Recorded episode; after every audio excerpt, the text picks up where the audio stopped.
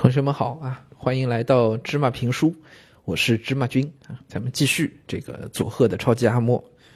那上一回呢，咱们是把第一章全读完了啊。嗯、呃，第一章讲的是题目叫背后被推了一把啊，说的是这个、呃、作者的一个大概的家庭背景介绍吧，就是他的父亲呢死于广岛原子弹造成的这个呃核辐射。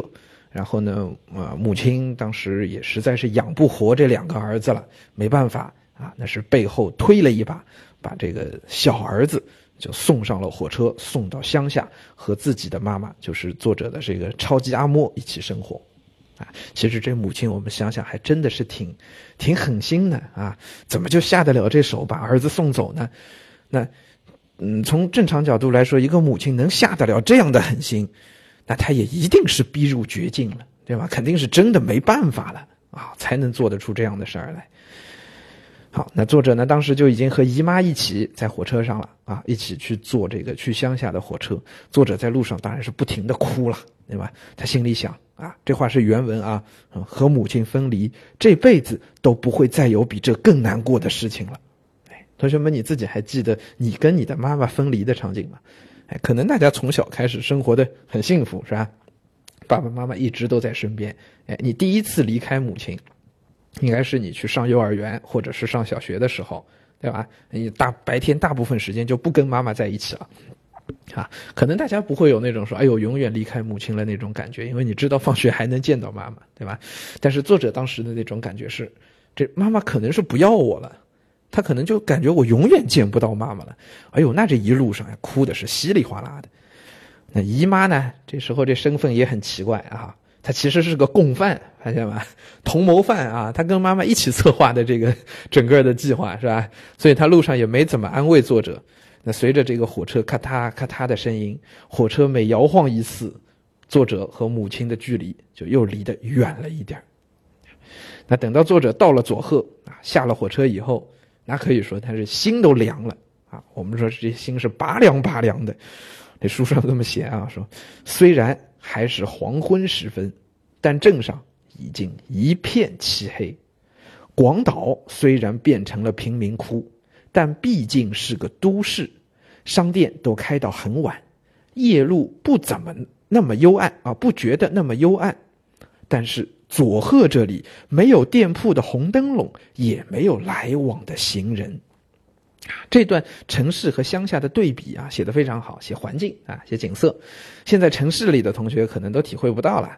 像一些大大都市来说，那各个大城市，呃，中国的一二线城市都是不夜城啊，呃，晚每天晚上太阳落山了，可是这个路灯啊、霓虹灯啊，还有这个二十四小时便利店的灯啊，都一直亮着，对吧？有音乐啊，有电视机的声音啊，还有街上，嗯，有反正各种各样的声音，还有人跳广场舞的，是吧？都很热闹，很嘈杂。哎，那现在我们生活在大都市里，就只有说嫌人多的时候，从来没觉得有人少，是吧？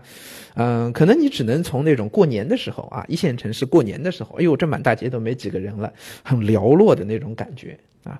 那可是乡下呢，那情况跟大都市完全不一样。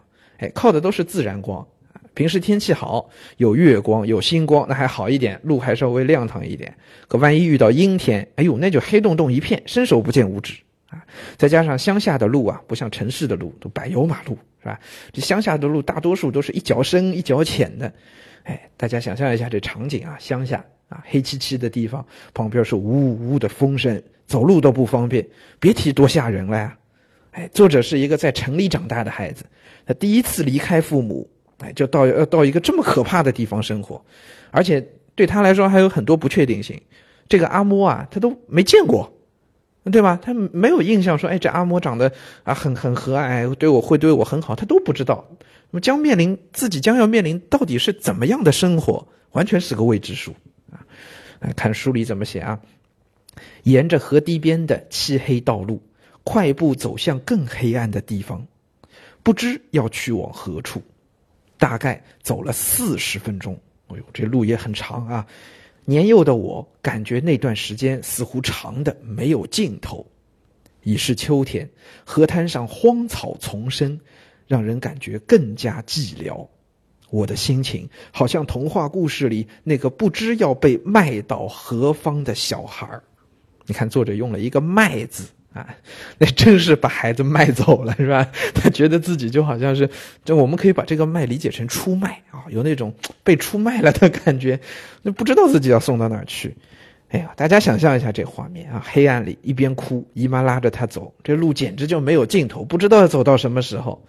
我们从这一段描写里可以感觉到啊，作者完全不明白我到底做错了什么呀？妈妈就这么不要我了呀？把我扔到这么一个可怕的地方来。啊，很多同学可能有这种体会，是吧？放学回家啊，就看到爸爸妈妈板起一张脸，那大家第一反应就是，哎呦，我又做错什么了吗？就心里会觉得很慌张，是吧？嗯，可能其实你一点错都没有，就是爸妈吵架了啊，或者因为爸爸妈妈因为工作上的事情不顺利，跟大家没关系啊。就像这篇文章里的妈妈，她其实并不是因为不爱作者，并不是因为作者做错了什么啊，才把她送到乡下的，实在是因为一个大人还是一个女性要养两个孩子，养不活呀，对吧？那当然这个时候的作者还小，他没有办法感受到妈妈的这种心情，所以只觉得自己被妈妈推上了火车啊，送到一个陌生的地方，感觉好像自己被卖掉了一样。好，那咱们啊、呃、今天就到这儿啊，下一段我们接着讲他到了乡下，到了佐贺啊，见到阿莫之后发生了些什么。